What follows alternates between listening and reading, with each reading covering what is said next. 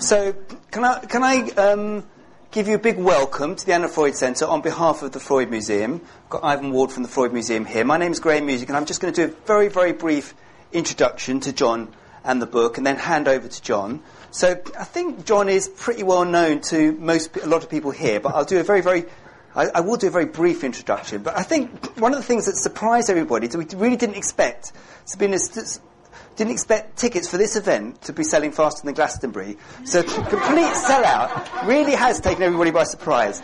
So um, John, as many people will know, is has worked at the Tavistock Clinic for many, many years. He's now honorary consultant, lifetime honorary consultant, um, psychotherapist at the Tavistock which means we can never get rid of him. He's also um, he works at the London Deanery. He's been a GP. He's really um, got such an interesting broad range of interests and and skills. He's um, extremely learned, extremely well written. He's written six books. Is that right? Yeah. Including, I think the best title isn't Sex and Survival. That's pretty good. I think the best title is How Not to Be a Doctor. But uh, a, and a range of other important books, including the one with Sue Blake, who's, who's here. Um, and uh, this book has really tapped a nerve, I think, and for some reason it's ta- for some for some reason. So I'm very glad to see so many people here. And I think Sabina would be really thrilled to see such an eclectic group of people here. I think one of the things that she was really keen on is, and couldn't understand, is the kind of tribal loyalty of different groups. And so here we have John, a Tavistock psychotherapist, talking at the Anna Freud Centre. Very good because we didn't used to talk to each other. Have we got the Jungians in the, in the audience? We've got some Jungians and Freudians. We've got um, systemic family therapy, talking to systemic family therapist talking to a bunch of um, people more interested in psychoanalysis. So I think I think she'd be really, really thrilled at this event generally, and also at last getting the recognition that she deserves. So um, don't forget, you can buy John's book outside. And for any of you who think who who bought and read his first self-published book, don't think you can get away with that because this really is a, of a different order. This is a book of, of immense scholarship, great detail, and really is, uh, really is something, something special and something very different. So, on that note, I'm going to hand over to John, and I'll just be back to take questions a bit later on. I think John, in unlike many family therapists, I think he said he's going to do about 50 minutes as a talk. So, okay. Good.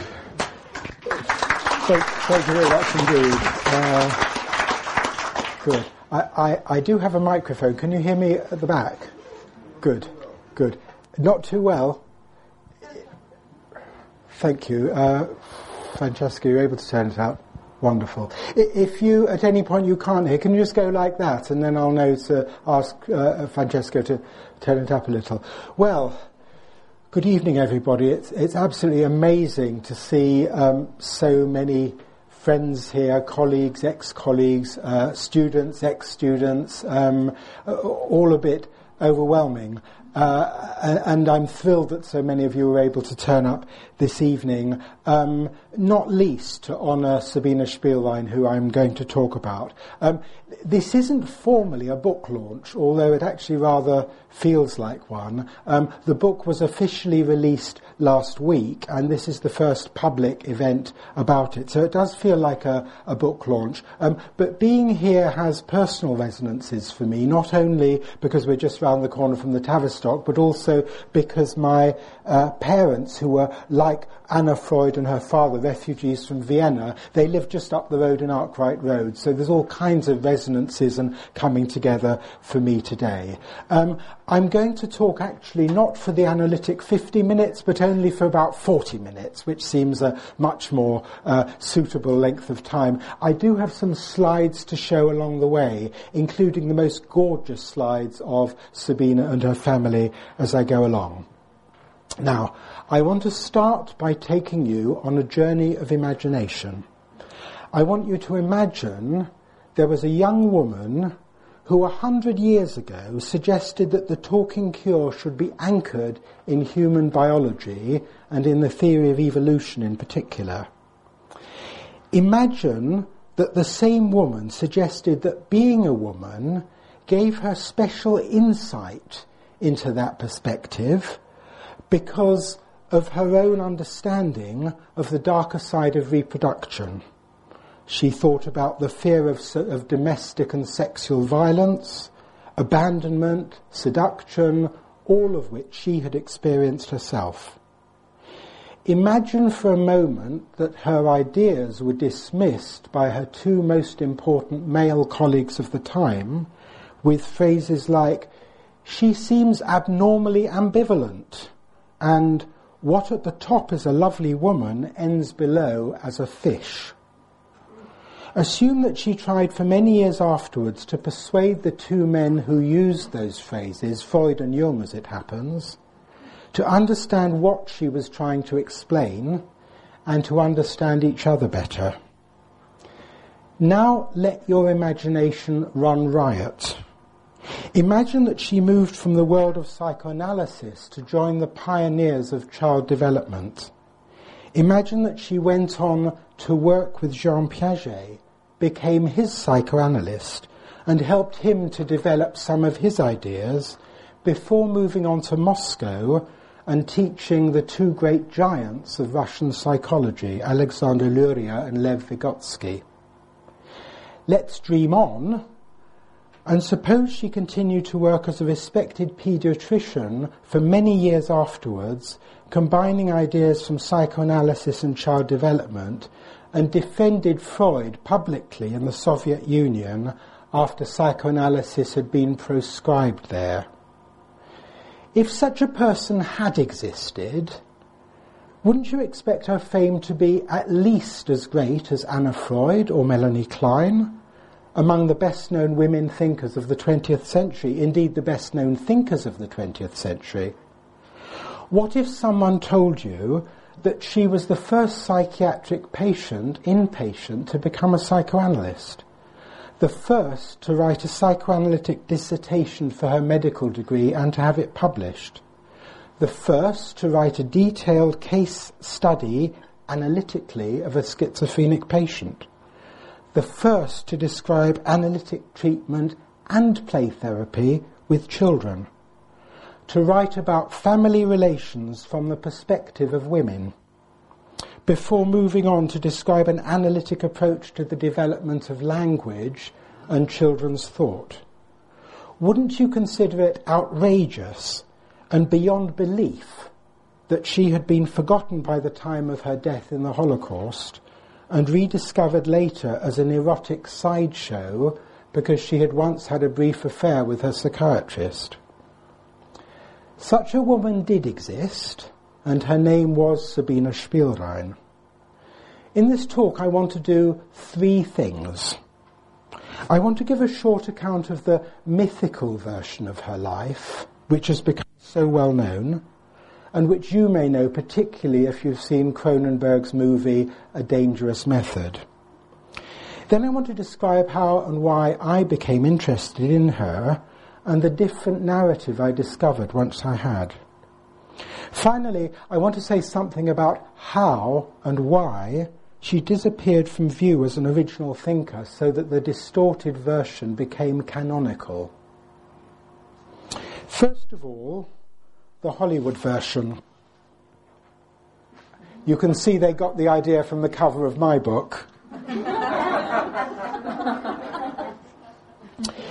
this version drew largely on books written in the 1980s by Aldo Carotenuto and John Kerr. Aldo Carotenuto was a Jungian analyst and John Kerr a Freudian psychotherapist. And they did so shortly after her personal papers were first discovered as I found out, much of what they wrote and much that has been derived from their accounts was speculative, and it was wrong. This was partly because Spielrein's hospital notes were not yet available, so they had to guess what happened between her and Jung at that time, and many of her diaries also hadn't yet been released. But it was also because neither man was principally interested in Spielrein. They were interested in Jung and Freud and the squabble between them. According to their versions, Spielrein's life went roughly as follows. After a breakdown as a teenager, she ended up in hospital under the sole care of Carl Jung. He tried out psychoanalysis on her for the first time. this was a rapid and remarkable success. She continued to see him for many years in continuing therapy, and this developed into a deep and lasting love affair. Freud interceded and helped them to separate amicably. Spielrein later became a psychoanalyst of minor distinction, but her affair with Jung inspired him to come up with the concept of the anima, the image of the idealized image of a female that each man carries inside him. She also gave Freud the idea of the death instinct. After she returned to Russia, she turned into a sad and prematurely old lady. Let me say at once that every single detail of this version is wrong. It's either unsupported by the documentary evidence or directly contradicted by it. If you knew these so-called facts before coming here this evening and are experiencing a kind of vertigo on hearing everything turned on its head, I can only apologize. I went through pretty much the same process myself as I researched my book. So much for the myth. Let me now explain how and why I wrote Sex versus Survival. I didn't want you to look at the other image for too long. I started on this journey in the oddest way. When I worked at the Tavistock, I used to teach on an annual training day in management. My role was to design a game where our trainees had to turn themselves into rival institutions and bid against each other for mental health service commissions. It may sound rather bizarre, but I promise you it's no more bizarre than what actually happens in the health service, and this exercise was meant to prepare them for it. I had to invent names for the two institutions, and I called one of them the Spielrein Institute. I liked the name because it had that nice jokey Viennese flavour to it, rather like New Yorker cartoons, and I really didn't know anything about her. So one day it occurred to me that I might be taking her name in vain, so I read the books by Carotenuto and John Kerr. She sounded interesting, so I went to the Tavistock Library and I printed off one of her papers to read, Destruction as the Cause of Coming into Being. As I read the opening paragraphs, I experienced an epiphany. My wife Lee is here and can testify that this isn't a case of false memory syndrome. I called her into the room to explain what I had just read. You can check it with her later. what Spielrein was trying to do in that paper was what many neuroscientists and some psychoanalysts are trying to do a hundred years on to understand the unconscious mind in terms of Darwin's vision of how the living world is driven by the struggle for survival and the imperative to reproduce, sex and survival. I started to read everything I could about Spielrein. I found that a number of scholars had started to deconstruct the myths about her, but I discovered there was no proper account of her entire life and work, and I felt she deserved one. I began to think that I might one day put a biography together as a retirement project. I was overtaken by events when a friend sent me an email to say, did I know David Cronenberg was bringing out a movie about her? Lee encouraged me and helped me to pull together a short 100 page account of her life and ideas, and I self published it. When I wrote it, I still believed some of the mythology, and if you read that version, uh, you will find that I still subscribe to many of the myths that I've now dismissed. I then experienced what must be every self-published author's dream. Peter Meyer at Duckworth approached me and I'm absolutely delighted that Peter is able to come this evening and is sitting at the back. Has, I don't know whether you've just flown over from New York today, Peter, but whenever you came, it's absolutely wonderful to see you here. And Peter asked me if I would be willing to write a proper, full-length version, illustrated, fully referenced, bibliography, the works. And insanely, I said yes. The first thing I did was impossibly cumbersome, but I now realize how important it was. It took me about a year. A surprising number of Spielrein's letters and most of her diaries have been available for ages, but scattered over many different books and journals, and much of it out of print badly edited and poorly translated. I managed to bring all of it together, and generous friends helped me out with translation. At least one of those very generous friends, Jens Ferl, is here this evening somewhere. Uh, are there any other of my translators here? About half a dozen incredibly generous and dedicated friends did this for me. And I interleaved what Spielrein had written with all of Freud's and Jung's letters to her and their letters about her, which often didn't say the same thing. I looked at Spielrein's own academic papers and the commentaries people had written on them. After a year, I had a physical scrapbook, literally, with all the material in chronological order, the majority of it in Spielrein's own words. Although people had written about parts of her life or taken different angles on it, I seem to have been the first to bring all the documentary material together, examine each part of it in the light of every other part, and base everything I wrote on close readings, particularly where there were major discrepancies between what one of the protagonists said and what another said, or where the protagonists changed their stories many times over, which uh, Jung did a very great deal and Freud to some extent. Excuse me.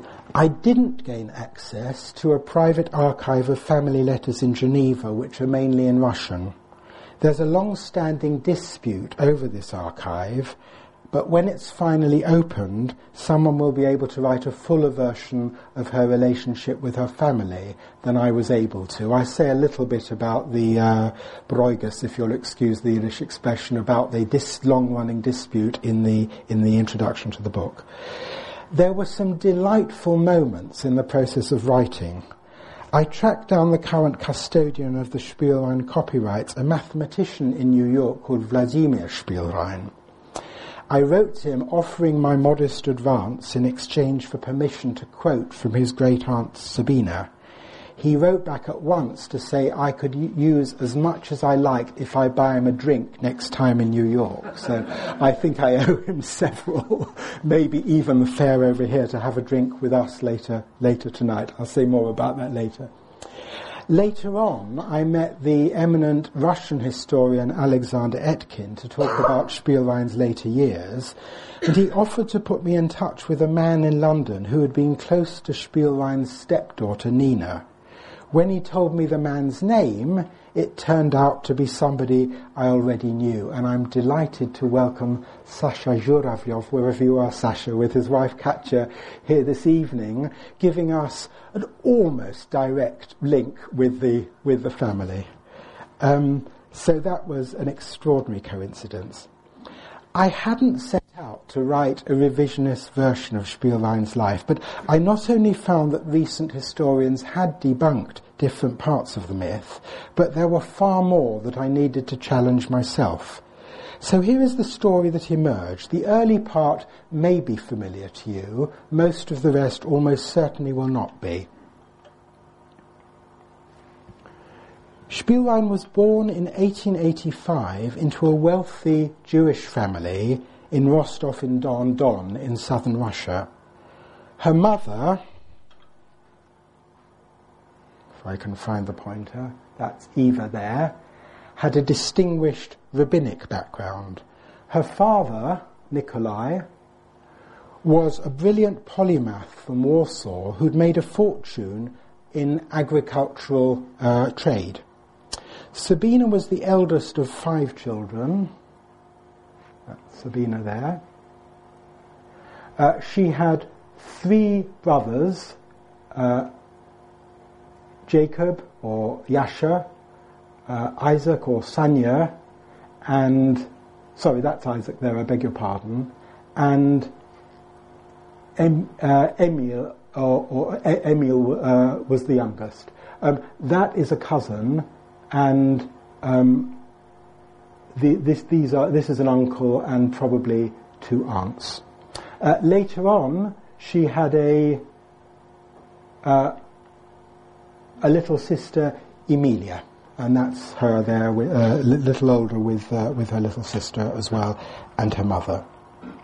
Um, from her very early years, Sabina had a strong sense of having to fulfill a higher calling, a mission, and it was something that stayed with her throughout her life. She had an inner voice or guardian angel with whom she would commune about this. Her parents' marriage was turbulent. Both her parents as well as her brothers were violent towards her. There's a strong suggestion that her father's violence had a sexual aspect to it.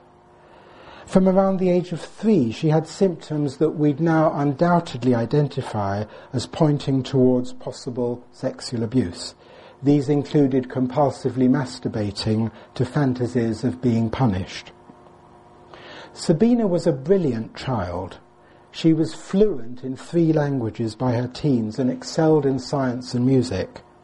However, when she was 16, a little after this photo was taken, her little sister Emilia died suddenly of typhoid, and Sabina suffered what we would now see as a hysterical bereavement reaction tics, grimaces, laughing, and crying. However awful Cronenberg's movie was in many respects, Keira Knightley's portrayal of her in that hysterical state was based on the hospital notes and is probably pretty accurate. Her family might have taken her to see Janet in Paris or Freud in Vienna, but instead they ended up at the University Hospital in Zurich. Its director was a man named Eugen Bleuler, who was one of the first people to believe mental hospitals should be therapeutic communities. The activities in the hospital included not only rest, but gardening, drama, music, and scientific study. One of his assistant physicians was Carl Jung, who was still working on his doctoral dissertation on word association tests. He hadn't met Freud at that stage, although he'd read a few of his works.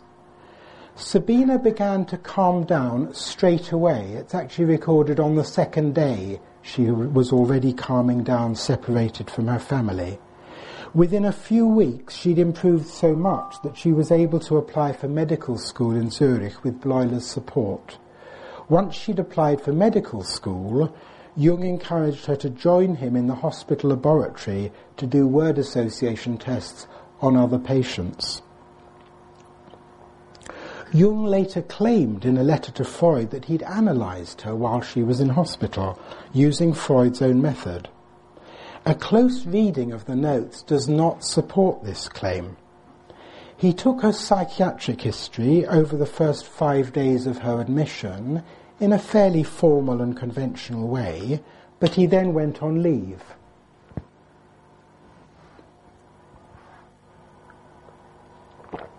He recorded no more significant conversations for two months, and she was already better by then.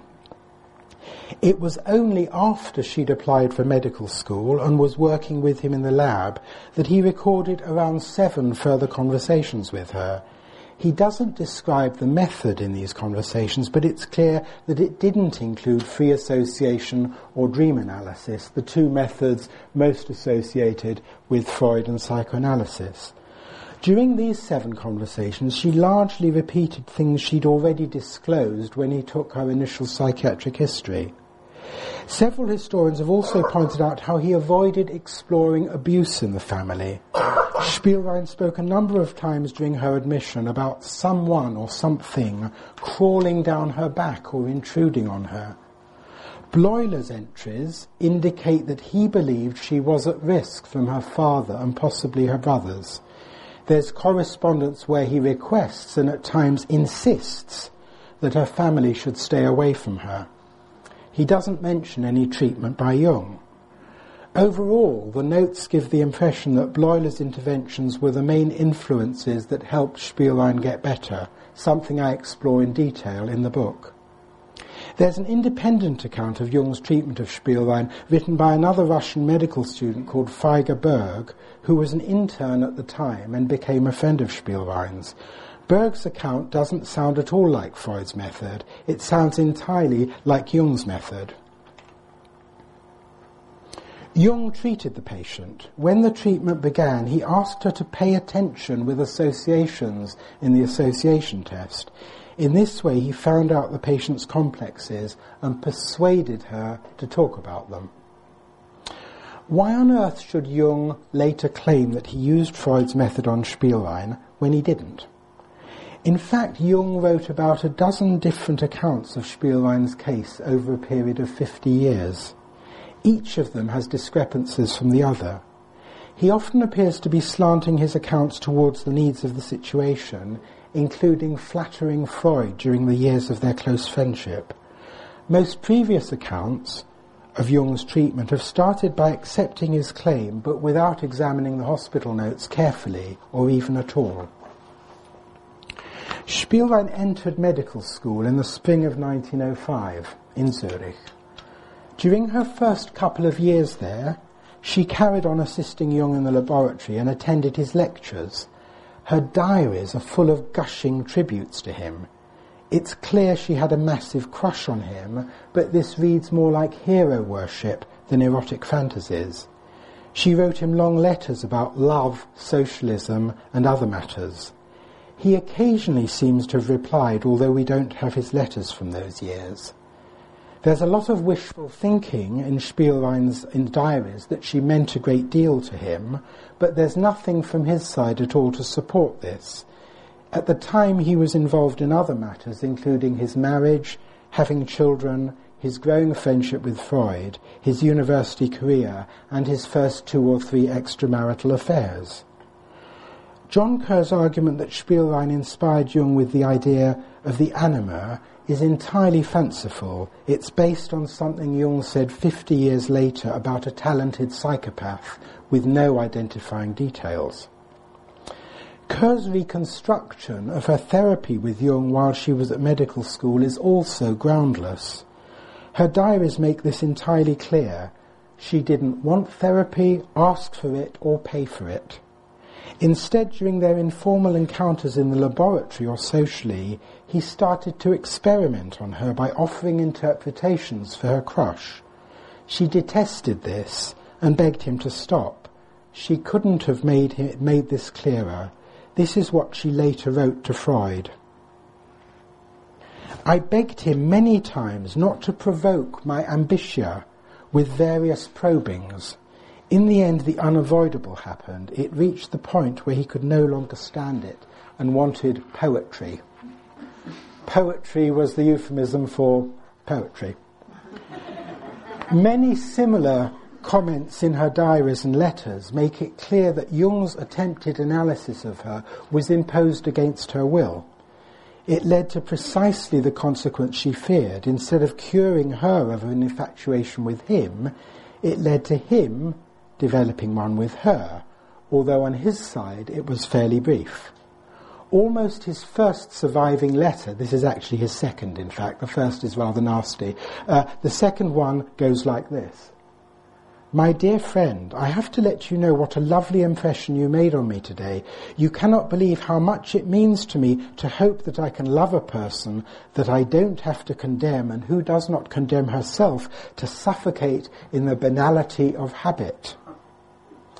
Their affair was never exclusive on his side, and it lasted around five months. There are four letters from 1908 where Jung expresses love for Spielrein, but each is slightly less wholehearted than the previous one. In December, his emotions changed, and he confessed this wasn't the first time he'd had this experience.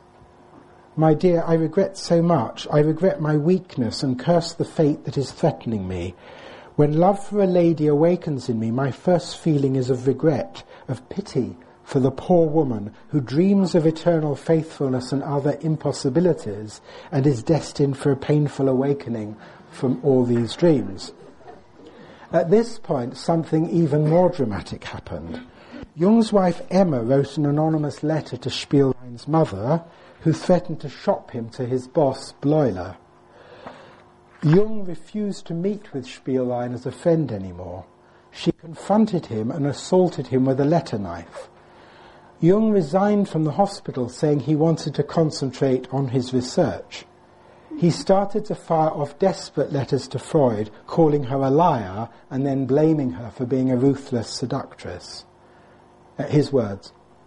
Jung and Freud then entered into a conspiracy to neutralize Spielrein. It's already well known and rather too convoluted to do justice to here, although I devote two chapters to it in my book.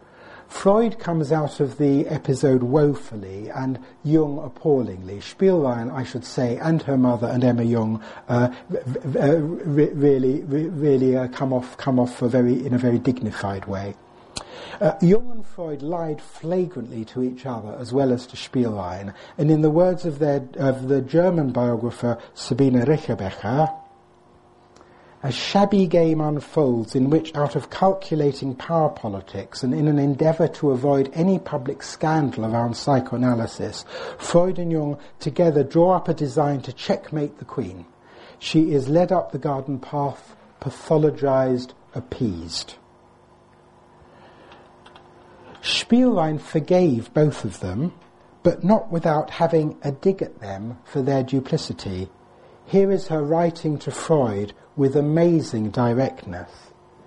If only he was able to be honest with himself, if he was really able to be honest with you, I would then be so happy. You are cunning too, Professor.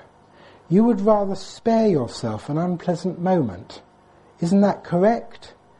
Even the great Freud cannot always ignore his own weaknesses. I love the quotation marks around Freud as if she is separating off the famous Freud from the Freud with feet of clay. Spielrein resumed occasional erotic encounters with Jung, but as her diaries reveal, all her friends took the view that he was a good for nothing. Uh, again, a, a direct quote from one of her friends. In the end, she convinced herself that he was a Don Juan, another direct quote from her. When she qualified as a doctor in early 1911, she left Zurich for good and of her own accord. She only ever saw him once more during the following years. She remained grateful to him. His care for her as a psychiatrist had played a part in her recovery. Her passion for him had kept her going through medical school. Even if his friendship had been intrusive and their affair was brief, it gave her the first experience of tender physical contact, although, in spite of Cronenberg, probably not full sex and certainly not spanking. 1911 marked a turning point in her life. She met Freud and established a friendship with him. She embarked on a psychiatric career which included publication of 37 papers. She married an Orthodox Jew from Rostov, a doctor called Pavel Sheftel. It wasn't a happy marriage, and when the First World War broke out, her husband returned to Russia, leaving her with her baby daughter Renata. It was a decade before they were reunited. If the first half of her life is fascinating because of its personal dramas, the second half is so because of her phenomenal intellectual output, and I'm now going to address that. Her first uh, creative period was when, from when she qualified in 1911 until the early part of World War I. For her medical school dissertation, she wrote, as I explained, the first extended study of schizophrenic speech and its internal logic. Her dissertation was both the first to be accepted for a doctorate using a psychoanalytic approach and the first doctorate ever to be published in the Psychoanalytic Journal, next to papers by Freud, Ferenczi, Otto Rank, Oskar Pfister, and Bleuler.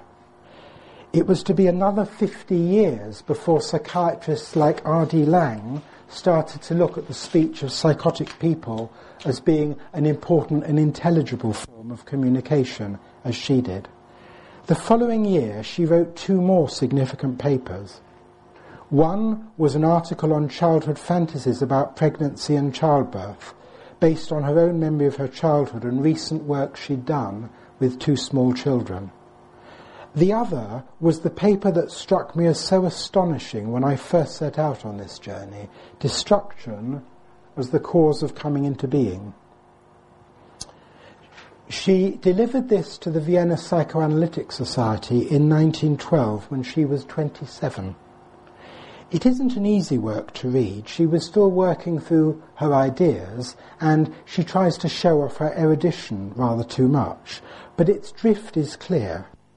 She proposed that as human beings we're all caught up in a tension between two opposite instincts, the instinct to survive as an individual and the instinct to reproduce, sex versus survival. She argued that the reproductive instinct has destructive aspects to it as well.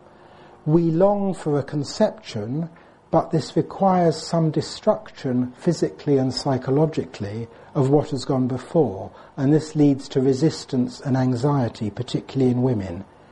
She argued against Freud's idea that the sole pursuit of pleasure underlies all our actions, proposing instead that only the reproductive drive can adequately explain all our instincts. I must dogmatically defend, she says, attacking Freud in this paper, or at least Freud's pleasure principle, I must dogmatically defend the viewpoint that the personal psyche is governed by unconscious impulses uh, that lie deeper and in their demands are unconcerned with our feeling reactions Pleasure is simply, merely the affirmative reaction of the ego to these demands arising from the depths. In other words, the conscious reason we desire sex is obviously out of pleasure, but the unconscious reason is the imperative to have descendants. Our feelings represent the degree of success with which we're balancing opportunities and threats to our survival and our continuation.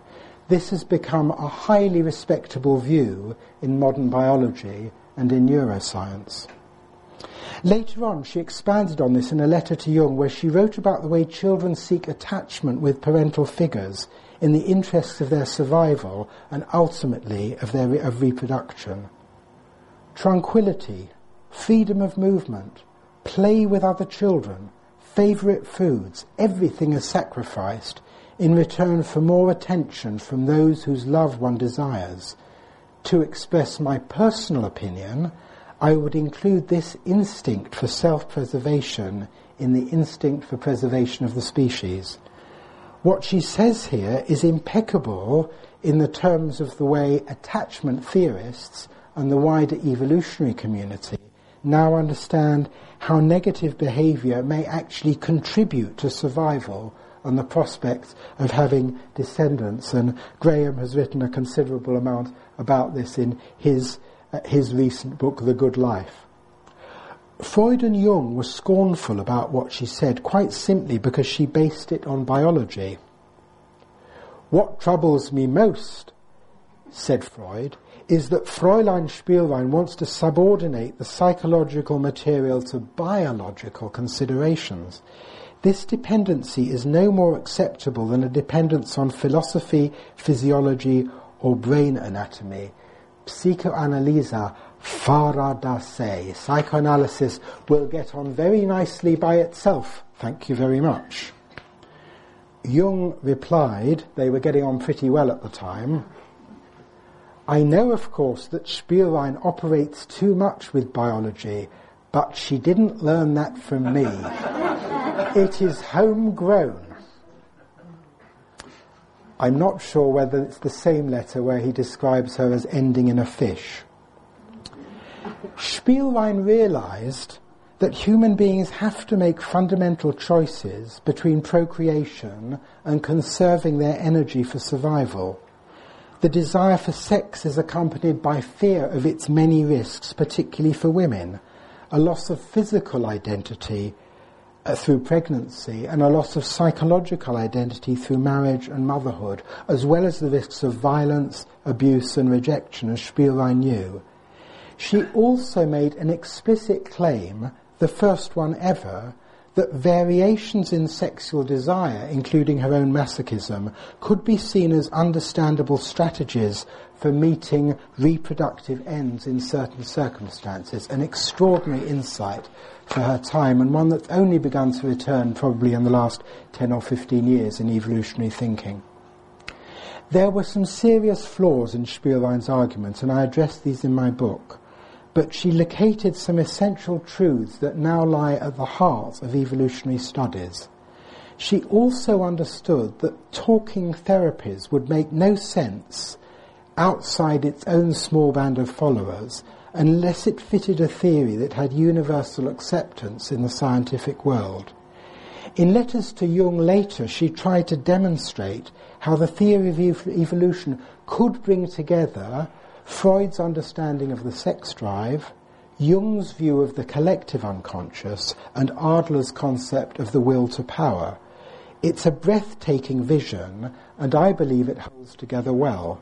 It was also typical of her desire to build bridges rather than join factions. There is nothing in her destruction paper that resembles Freud's death instinct. She wrote explicitly the destructive aspect of the reproductive instinct, not an instinct towards destruction in its own right. Around the beginning of the First World War, Spielrein published a further ten papers. At least two more explored entirely original territory. A paper on the mother-in-law was the first to take a feminist perspective on family relationships and the wider social influence of, on them. She's tremendously sympathetic to mothers-in-law, including her own. An article she published on the treatment of a boy's phobia about monkeys was almost certainly the first case report of a child being treated for an emotional problem through talking and the use of associations. In this, she was at least a decade ahead of Anna Freud and Melanie Klein. The second period of immense creativity for her took place after the First World War when she moved to Geneva and to the Rousseau Institute to join the founders of child psychology, including Claparède and Bovet. The young Jean Piaget joined their team afterwards, and she took him on as a patient for a training analysis. She also produced around 19 further papers in less than three years. These included a series of articles making links across psychoanalysis, child development, and linguistics. They include a magnificent paper on the origin of the words mama and papa. Here is a wonderful quotation from it. Like no other, the act of sucking is fundamental to the most important of the child's life experiences. Here it learns the bliss of knowing its feelings of hunger satisfied, but it also learns that this bliss has an end and has to be won again. The infant has its first experience that there is an external world. Its contact with the mother's body plays a part in this by offering resistance to the movements of the tiny mouth. And finally, the little creature learns that there is refuge in this external world, which is attractive not only because its hunger is satisfied there, but because it's warm, soft, and safe from all dangers. If we have once felt in our lives, let this moment linger, it is so beautiful. It was surely at this time. Here the child learns for the first time to love, in the widest sense of the word, that is to perceive contact with another being, independent of nourishment, as the highest bliss. Isn't it extraordinary that this isn't one of the best known passages in the history of the psychological therapies? I find it so. During this time, Spielrein was one of the pioneers of observational research into how children speak, doing so many years before Piaget followed her example with his children.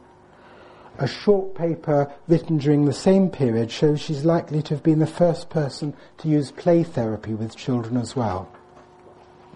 For her third period of great creativity, Spielrein returned to Russia, immediately becoming the most experienced psychoanalyst in Moscow with a chair in child psychology. She joined the staff of the world's first psychoanalytic kindergarten. Stalin's son Vasily was one of her charges there. She influenced the young Alexander Luria and Lev Vygotsky, who joined shortly afterwards, just as Piaget had done at the Rousseau Institute. Later on, the two men achieved fame for the ways they combined objective and subjective approaches to psychology in the manner she had introduced.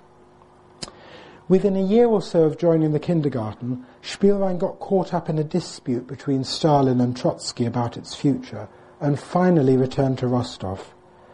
Life must have been unrecognizably different.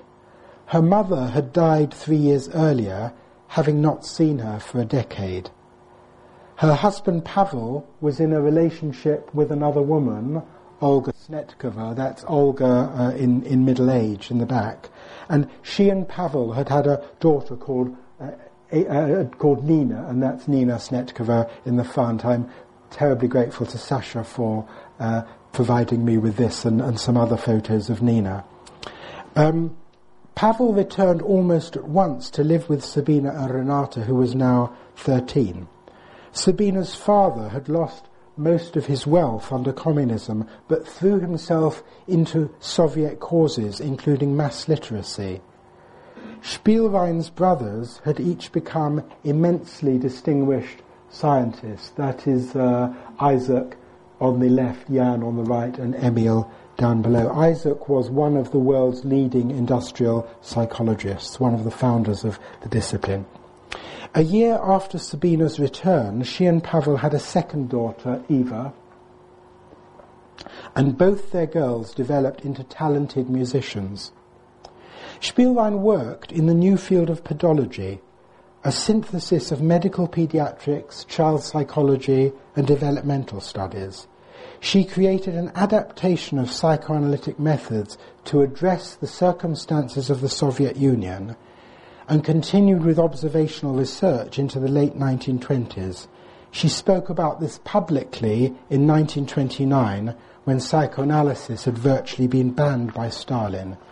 She continued to work until shortly before the German invasion of Western Russia. In June 1942, the German army finally occupied Rostov-on-Don. Spielrein and her two daughters, Renata and Eva, were shot by a Nazi death squad along with almost the entire Jewish population of the city.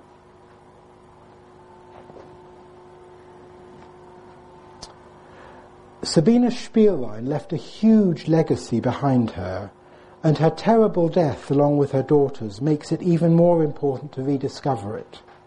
We have to ask the question how did it ever happen that the real Sabina was forgotten and came to be displaced by the trashy image of a young woman being deflowered and spanked in a Hollywood movie. My view is that two of the likely explanations are straightforward and the other two are not. The straightforward explanations are that she returned to the Soviet Union in the early 1920s and that she died there in the Holocaust. As a Russian, she always represented a culture that was poorly understood and denigrated in the West. It's interesting, Russian historians have pointed out that there are as many anti-Russian stereotypes in Freud and Jung's writing as there are anti-Semitic stereotypes in, in Jung's. After her return, it was literally, she was literally inaccessible. Her murder in 1942 meant that she never lived to see opportunities for contact with former colleagues in the West. What if she had moved to London? I think it's unlikely that she would have been written out of history in the way that she, she had. I think the less straightforward reasons for forgetting or undervaluing her are to do with her own beliefs. These include her refusal to join factions or identify herself with any discipline, and her passion for science. She lived in an age when people who were purists or charismatic leaders like Freud, Jung, or Piaget earned huge reputations. Those who were more interested in making peace and building bridges were undervalued, pathologized, demoted into walk-on parts in the lives of their gurus. As people here will know, respect between different schools of thought and disciplines is becoming more common. People at the Tavistock and the Anna Freud Centre do actually now talk to each other. Although this rapprochement is not yet strong enough. Acknowledging Spielrein's position in the early history of psychoanalysis and of how she tried to reconcile its factions would be an important part of that process. The main division that Spielrein tried to resist was the one between the world of psychoanalysis and that of biology.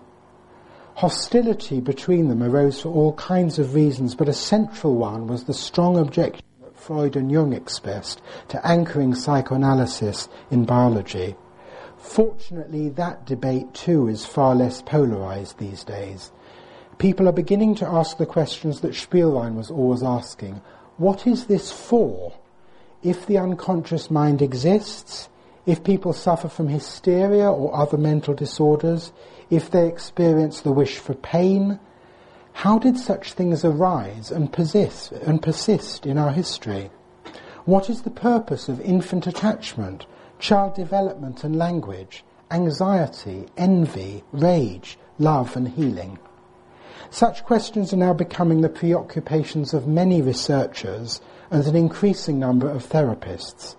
They accept that psychoanalysis cannot be exempt from the principle put forward by another great Russian thinker, Theodosius Dobzhansky. Nothing in biology makes sense except in the light of evolution. Finally, were Spielrein's ideas ignored, suppressed and forgotten because she was a woman? The answer is not straightforward. Women like Anna Freud and Melanie Klein achieved unrivaled reputations. What seems more likely is that Spielrein was marginalized because she always wrote and behaved as a woman. She approached biology and sexuality as someone who was both tempted by desire and afraid of it. She wrote about the family dynamics surrounding mothers-in-law in terms of gender roles. She described child development, language and thought from her own experience of motherhood. The tentative style of much of her writing also goes against the common habit of only displaying certainty. Her behaviour mirrored this as well. Whatever happened between her and her father, she stayed close to him at the end of his life. In spite of Freud's insistence that she should uncover hatred of Jung, she was never disloyal to either man. She carried on trying to get these two stubborn titans of psychoanalysis to resume dialogue years after there was any prospect of it. She combined the role of lone parent, researcher, writer and clinician when her husband and others were insisting it was cruel for a woman to do so. She didn't demand acknowledgement from others when they took up her ideas. She never knew how to play politics or had the slightest wish to do so. In the end, I believe she did have a higher calling. It was to come up with ideas that were a century ahead of her time. It's a privilege to honour her calling this evening. Thank you.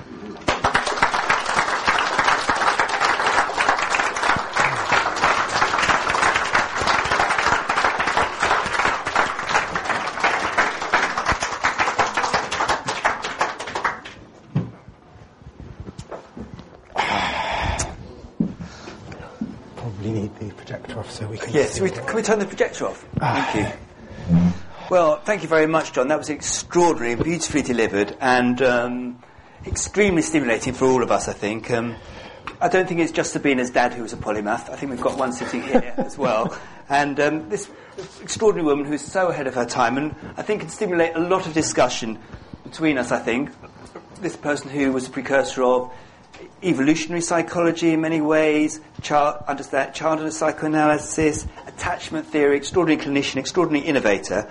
Um, and we've really have, this really is a treat, I think, uh, from John, to um, extraordinary work of historical biographical scholarship that's really done psychoanalysis a favour, I think, by reclaiming this person for, for, and her reputation as somebody who should really be one of our heroines. So I'd like to open it up now to the floor. I think it would be helpful if people um, say their names very briefly. We've got a roving mic over here. Ivan's kindly um, going to pass this around. And it'd be helpful if people just briefly say their name. And if you could stick probably to one point, you can either ask questions or make, make points if you like. And I suppose, should we take two or three and then come back to Johnny? Yeah, okay, lovely.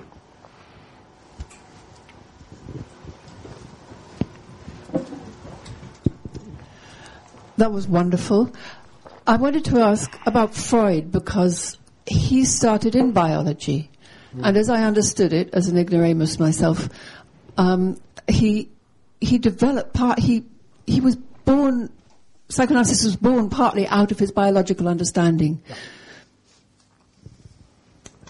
Okay. you want to take that now, John? I could because it's uh, quite simple. I, am afraid I'm going to preface almost everything I say by saying there's an awful lot about that in the book, um, but there genuinely is. Uh, it seems, I mean, Freud was a very good neuroanatomist, neurophysiologist, and he had some basic understanding of the principles of evolution, but he seems to have moved further and further away from understanding evolution or believing that it was important.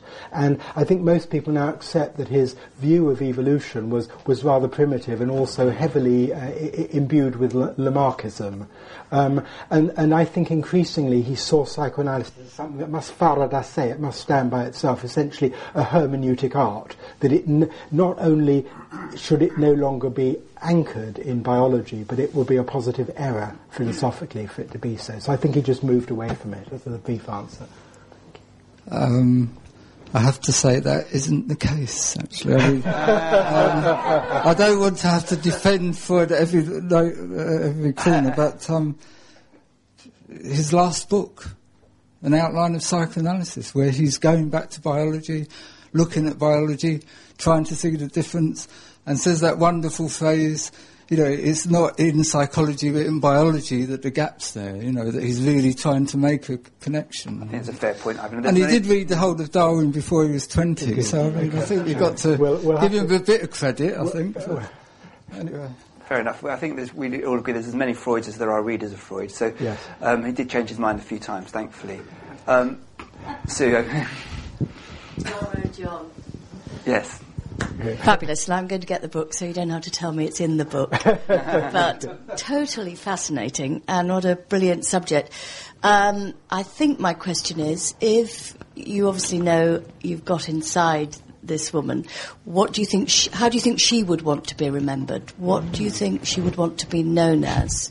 I do not think she would want to be known as a psychoanalytically trained psychiatrist. I yeah. don't think she would. Do you? Yeah. And how hideous that she came to that end and that we couldn't see where she went with all that talent. But so is that a reasonable? I'll stop there. But uh, wonderful, yes. thank you. Shall we? Should you say one or two more? Yeah. Yeah. yeah thank you. Thanks.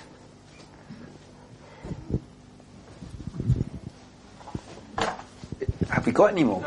Good. I'm not a fro- uh, psychoanalyst. I'm a historian and journalist. So forgive me if I make some ignorant points.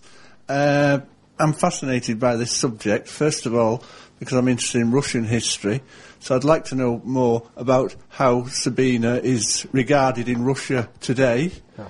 If you know anything about that, I'm not sure. I've, I've read only up to page 90 of the book, right. so I don't, I don't, know if you do cover that in the book. yet to Uh, and uh, concerning the uh, question of her work, yes. is there any uh, initiative to make it yeah. readily available yeah. in English. Yeah. In uh, an accessible form, in a book form or online, etc. I think that would be important to people. And uh, finally, about this film, I didn't think it was as, so bad in terms of how Freud's been represented in movies. If you look at the John Huston movie, which was absolutely terrible, I thought, but I thought Freud came out of the story much better than Jung, of course, and, and not so bad. Actually, he seems to be the hero of the film. I don't know if this is the case. That's the way it came across yeah. to me. And I think I'll stop there because I'm starting to... Thank you. Yeah, so, yeah I think there's, yeah, there's quite a lot there. Sue's point, first of all, how would she like to be remembered? I think she'd like to be remembered as a, as a, as a bridge builder, as somebody who was eclectic, as somebody who crossed lots of worlds and couldn't see why all these worlds had split off and become fragmented from each other. That's the, that's the simple answer. USSR, they're just beginning to rediscover her, but I think uh, as I wrote and I started to network with people, I discovered people are coming out all over the world and, and developing an interest in her, and the USSR is one place, but also there are quite a few people in America working on translations of her works for hopefully a published version in two or three years of her papers. Um, she definitely, I mean, she uh, over the years she got further and further away from Jung and closer and closer to Freud. There's no doubt about it that she she formed a very warm friendship with Freud uh, as she distanced herself from Jung. So the quality of that relationship was reasonably well portrayed in the movie. Take Sue's point. Uh, Sue's, Sue's point about um, how she'd like to be remembered. Yes, I did. I, yes, as, as a big builder. okay. Yeah. Thank you for reawakening my interest in psychoanalysis and psychotherapy. Um, my question's about your, your your your your final point about the four theories about why this woman, this amazing woman, was so completely invisible. Um, so two questions associated with it. One was, how many chapters did you devote to each of the theories? Did did you devote quite a lot of discussion to the feminist theory? And did you did you compare? I mean, how how did did you have your comparators of other invisible women of the time, or how, how did you did what conclusion did you come to? Okay, thanks, Bobby. Yeah. yeah. Anyone else?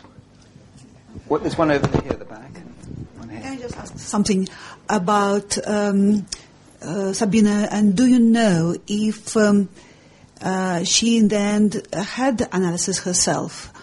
Because there is this assumption that she was analyzed by Jung, and we know that she was a member of the Freud seminar and uh, analyzed Piaget and uh, Yes. did a lot of you know, child analysis. But uh, Yes. do you know anything about that? Is it documented at all? yeah. Thank you. There's one at the back oh, on the right. Hello, James Avenue. As we were, well, as we were at the Anna Freud Centre, perhaps you could tell us what Anna Freud made of um, uh, Sabrina, um, because they must have been, I imagine, almost not quite contemporaries, but um, there must have been. They, they, she would have known of her work, and I wondered whether or not, when Anna was over, moved to England, whether or not she did anything to promote or publicise her work in any way. Those. Yes, I mean Bobby's question first. Uh, um, how much do I look at the various hypotheses about her, um, why why she was forgotten, denigrated, etc. Um, actually, I only do so very briefly. I, I, I just touch on it in the last chapter where I suggest various reasons, but I don't go into it in any depth. And I think maybe that's work for the future, and particularly perhaps for feminist historians. I suspect there's an awful lot of Sabina Spielreins out there that we don't know about. I suspect that going through the history of psychoanalysis and all the psychological therapies, not to mention all the sciences, one would find similar figures. Rosalind Franklin is an obvious one who comes to mind in, in the history of DNA and others who've been written out of history. But I don't, I don't go into it in, in as much detail as I, as I would have liked to. Um, uh, Katya's question, did she have an analysis? No, she never had any formal analysis. She had bits and pieces. I mean, she had the rather, uh, you know, strange uh, consultations with Jung, where he started with word association and then persuaded her to talk about the complexes that came out. Uh, she then had her wild analysis with him, which was un- un- unwanted. She then did have a few consultations with Freud in Vienna in 1912, where she had what he described uh, to Jung as some intimate discussions uh, with Freud, but we don't know how many or how long they were for. I suspect most of her analysis was self-analysis, and you can actually read many of her diaries and, and letter drafts. She wrote long, she wrote long letter drafts which she never sent, and many of those actually read like self-analysis. Um, and James's question about Anna Freud, so far as I'm aware, they only met once, or at least they were only present in the same room once, and that was at a conference in the Hague where Spielrein presented her paper on the origins of the world, words mama and papa. And uh, both Anna Freud and Melanie Klein were certainly there because they were all there together in, a, in the same photo as Sabina Spielrein. But there's no record of whether they actually spoke to each other or whether Anna Freud explicitly took up some of the ideas uh, that, that I quoted there, which actually read rather more like Melanie Klein. But, but we don't know whether, whether they actually ever conversed. Okay. Sorry?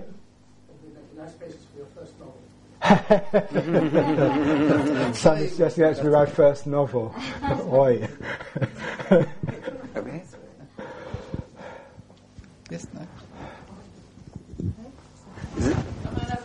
You are indeed, I think, yes. Uh, thank you very much for an absolutely fantastic presentation and undoubtedly book. Any chance to recover her personal letters? Uh, I think we're getting closer and closer to that. Um, I, I need to be a bit diplomatic here, but my, my contacts with the family and with other uh, uh, Spielrein scholars have led me to believe that, that there, there is now a reasonable chance that they will be brought together and deposited in some kind of uh, institutional archive. Uh, but there was an attempt about 10 years ago which failed because of the dispute between the various parties who, who claim ownership to it. So, but I'm, I'm thinking it's getting closer. I'm hugely hoping the book will make a contribution to that by, by, revive, by reviving interest. Sorry? Where are they? Uh, the, the archive is in Geneva, and it's actually in the possession of the descendants of her boss in Geneva. When she left uh, for Russia, she left them in the basement of the place where she worked. When she never returned, they were amalgamated with her boss's archive. And the family ever since then have said, I'm sorry, it's part of our family archive. And the family, the, the descendants of the Spielrein family have never, they've succeeded in getting back the copyright, they've never succeeded in getting back the, uh, the, the, the possession of the archive. So that's, that's the, that's the question. What is interesting is that when she applied for a visa to go back from Geneva to Moscow, she applied for a return visa and she actually wrote on her application, under no circumstances do I wish to stay in Russia. Keinesfalls do I wish to stay in Russia. And she also got her boss, Bovet, I think it was Bovet, I think it was Bovet at the time, she got her boss to write a testimonial to say, it's okay, she will always have a job here when she comes back. So it's a kind of cut and dried case that she did intend to come back to Geneva. She intended her visit to Russia to be a short one. She then got drawn into the politics in Moscow. She then got drawn to Rostov to be reunited with her husband. Stalin then took over, and there was absolutely no chance of her coming back again. But I, I personally, I cannot imagine remotely that she wished her papers to be amalgamated with her boss's archive. I mean, which of us would want our boss to own our childhood diaries?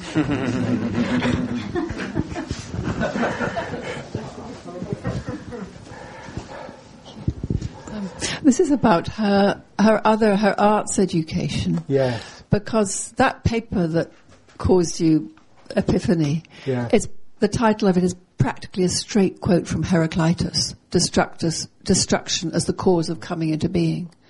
And I just wonder how much, I don't know, Yes. I don't know what the, edu- what, what the state of, of knowledge of the pre-Socratics was at that time in, in Geneva, but it's, Right, the, the whole, the whole classical stuff and philosophical stuff Okay. is really interesting. Ruth, she she had read everything. I mean, the paper is astonishing. I mean, uh, Anaxagoras is in there. Um, so are the myths of the Australian Aboriginals. So is tons of Nietzsche. So is, I mean, she doesn't refer to Schopenhauer, but the whole paper is imbued with Schopenhauer.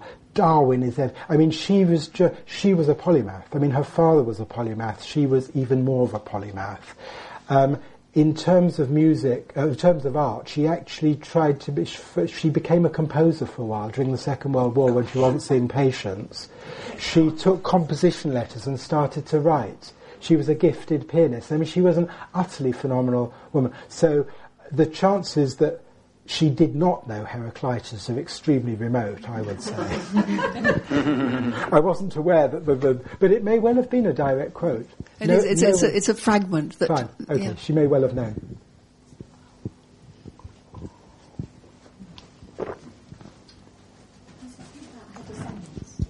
Uh, yes, one of the very move. Um, my wife Lee was just asking if I'd say something about her descendants. Um, not, not my wife's descendants, who who are here in the room,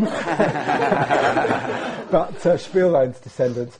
Um, but uh, during the process of writing, I made contact, firstly, as I said, with Vladimir Spielrein, who's her great nephew, and then Vladimir put me in touch with a cousin in Canada called Katie Zeidman. And Vladimir and uh, Katie, between them, helped me to compile what I believe is the first ever family tree of all Spielrein's brothers' descendants. Obviously, her two own daughters did not survive, but descendants of her two brothers did survive.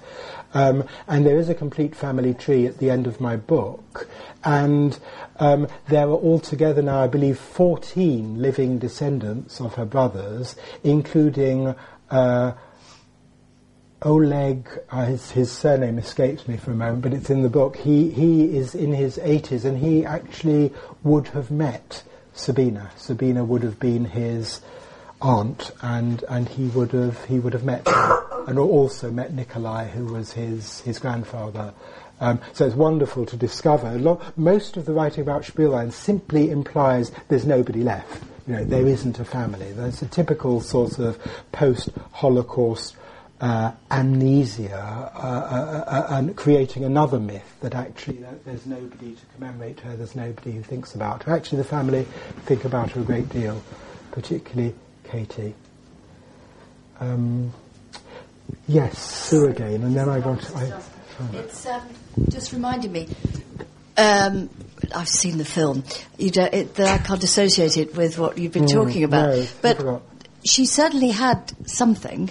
Yes. What do what do you really think was going on? Because if she had contact with Bleuler, Bleuler was one of the earliest people to try and formulate diag- how to diagnose schizophrenia, Indeed, yes. didn't he? He was yes. one of those early people with yeah. uh, Schneider. So she will have had um, a psychiatric assessment. Yeah. Um, was she developing? I mean, obviously she wasn't developing a psychotic illness because she no, went on indeed. not to be psychotic. What I do you think, think was happening? I, she, I, think she had a straightforward case of classical hysteria. I mean, she was she she was having a hysterical reaction in response to the kind of appalling stresses at home, which included her bereavement, f- physical abuse, possible sex abuse, everything else that was going on. And like so many young women of that era, this was her parachute. You know, this hysteria was her, her ticket to escape. And it was literally a ticket to escape. It was an escape for a family, it was an escape for Switzerland. As hysteria so often is, it was, it was an incredibly effective solution. It was sort of the best option available for her as a, as, as a disorder. Uh, one or two people thought she was psychotic. There was a doctor in Zurich who, the doctor who wrote the admission letter thought she was psychotic. Uh, Carotenuto, who never saw the hospital notes and wrote his book, was absolutely convinced she was schizophrenic, but there's no evidence for it at all. Well, it's not, it's not what the history shows. No, it's not what the history shows at all. Uh,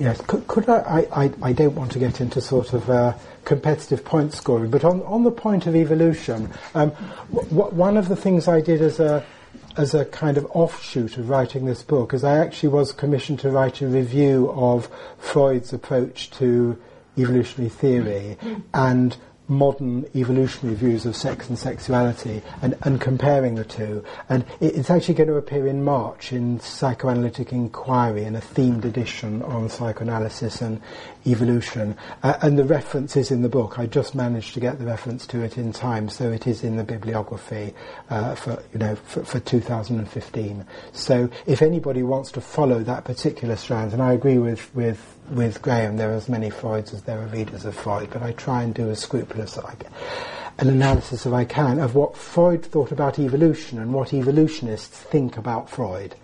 Um, so you can read it all there.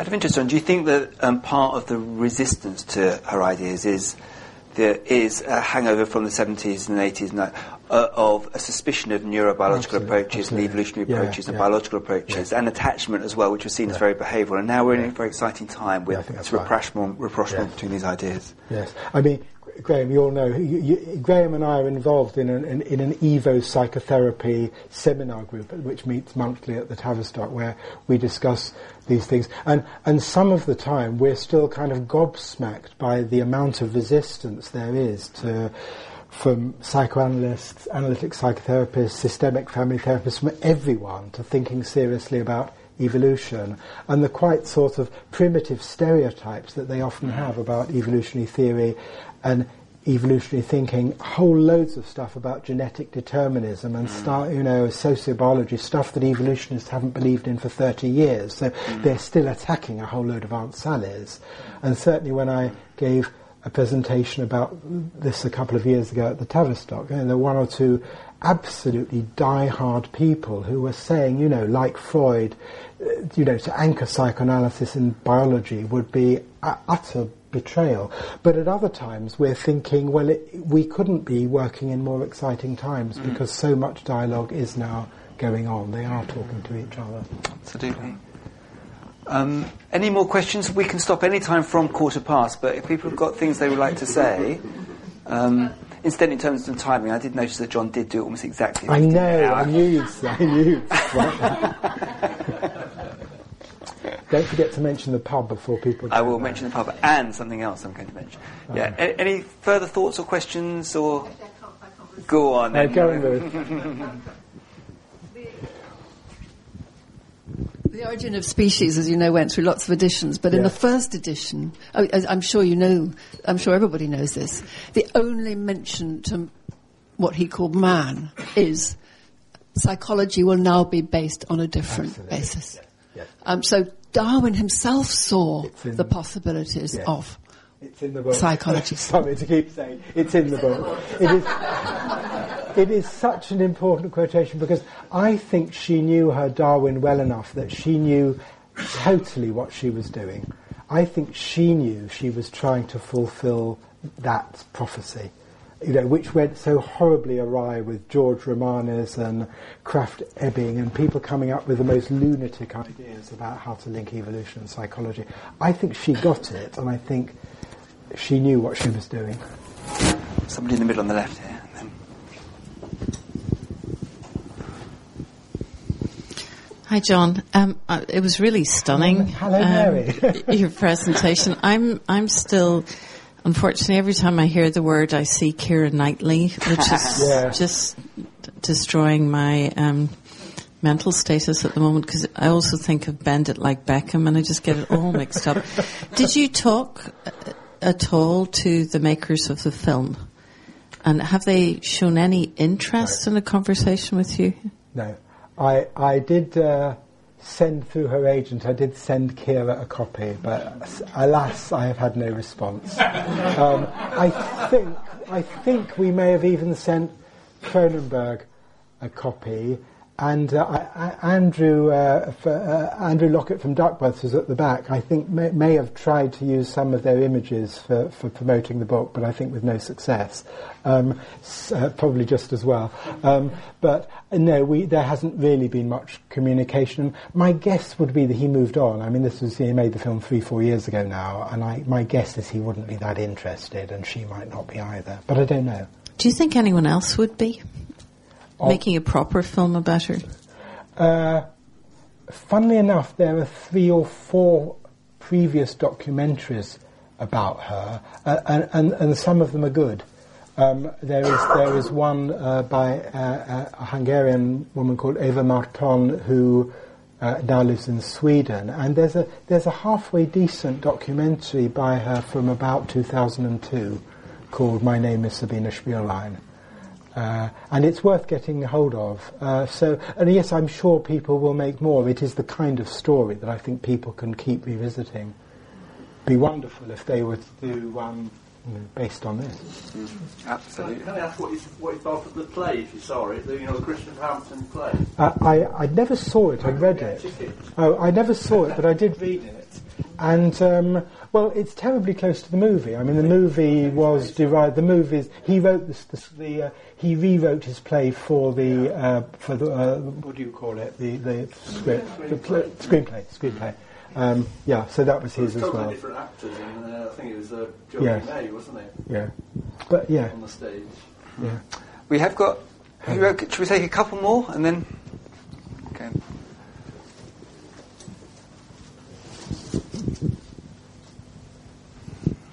Thank you, John. Uh, if you could bring Sabina Spielrein into the room now, Yes. what are the questions you'd like to ask her? Helen.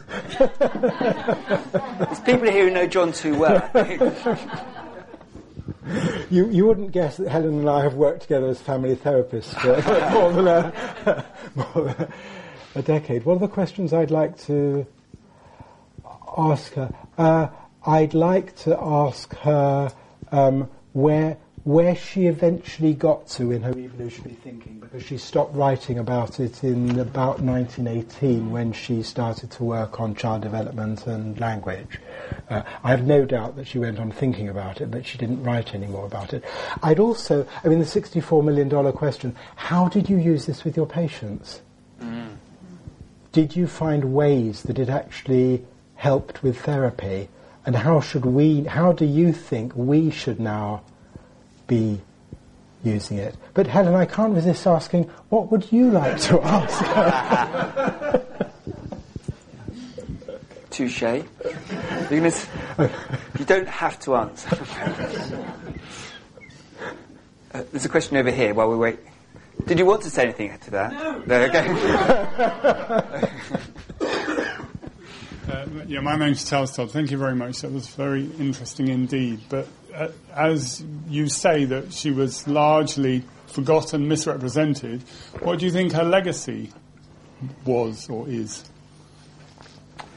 Well, I think people are going to rediscover her legacy now. I think the, I, I, hope my book will be a turning point because it's the first one to do a whole survey of all her ideas as well as her life. The, the German biography, I have to say, is extremely good, but it is almost entirely about her life, and it is minutely detailed about her life. But I think uh, my book reviews all the ideas for the first time.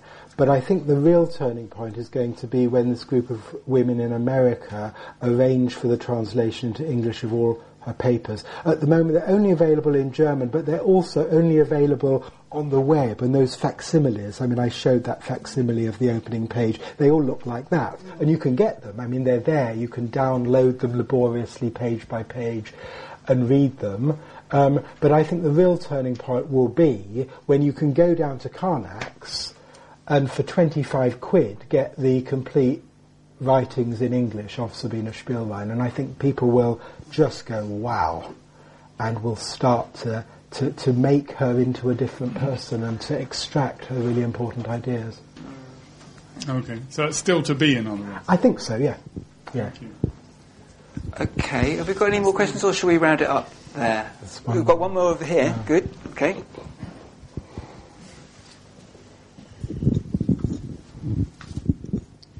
Hi, thank you very much for the very nice talk. I was very impressed and very interesting talk. I'm a psychiatrist visiting from California. Just can you make uh, any comments about a role of cocaine in Freudian theory and Freudian life?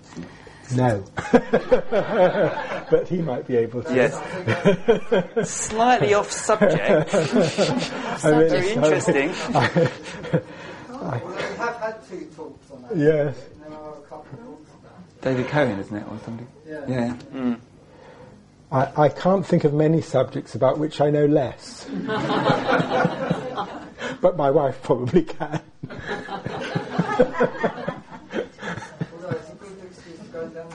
yes, so I think we're getting near the announcement of going down the pub. But um, have we got any final questions? One more question, maybe, or com- yeah, we're definitely going to hear that from John in a moment. I think before we get to that, let's just round up by by first of all remembering the key catchphrase of the night. It's in the book, so out there and buy it. I think afterwards. Um, you're going to sign copies, John. I'm happy to do some signings. I'm going to Excellent. perch myself in the little room by the door, and if anybody wants to bring their copy, and I'll sign them. So um, the other thing to say is John. I think it's a sign of the significance of this work. That John is doing a talk in the opening night of Jewish Book Week which is really quite an accolade, I think. So it's a panel discussion. Panel yeah. discussion. Okay, still pretty yeah. impressive. So um, get there if you can, um, while there's tickets available if they are. And finally, I just think we. Oh, great. Okay, thank you. And but before your final, so can I just say thank you to Andrew and Melissa from Duckworth, who are here this evening, mm-hmm. as well as Peter Bauer, who've been absolutely tremendous in helping to promote the book, and particularly to Melissa, who organised this evening. So, so okay. thanks to her. That's here. great. Yeah. And so, and I think we need to say thank you to John, to John Launer, for extraordinary um, talk, really, really interesting, stimulating, and given us all some really. Um, fascinating ideas and thoughts to go home with, and um, it has been a tour de force. And so I think if we can give him a final round of applause.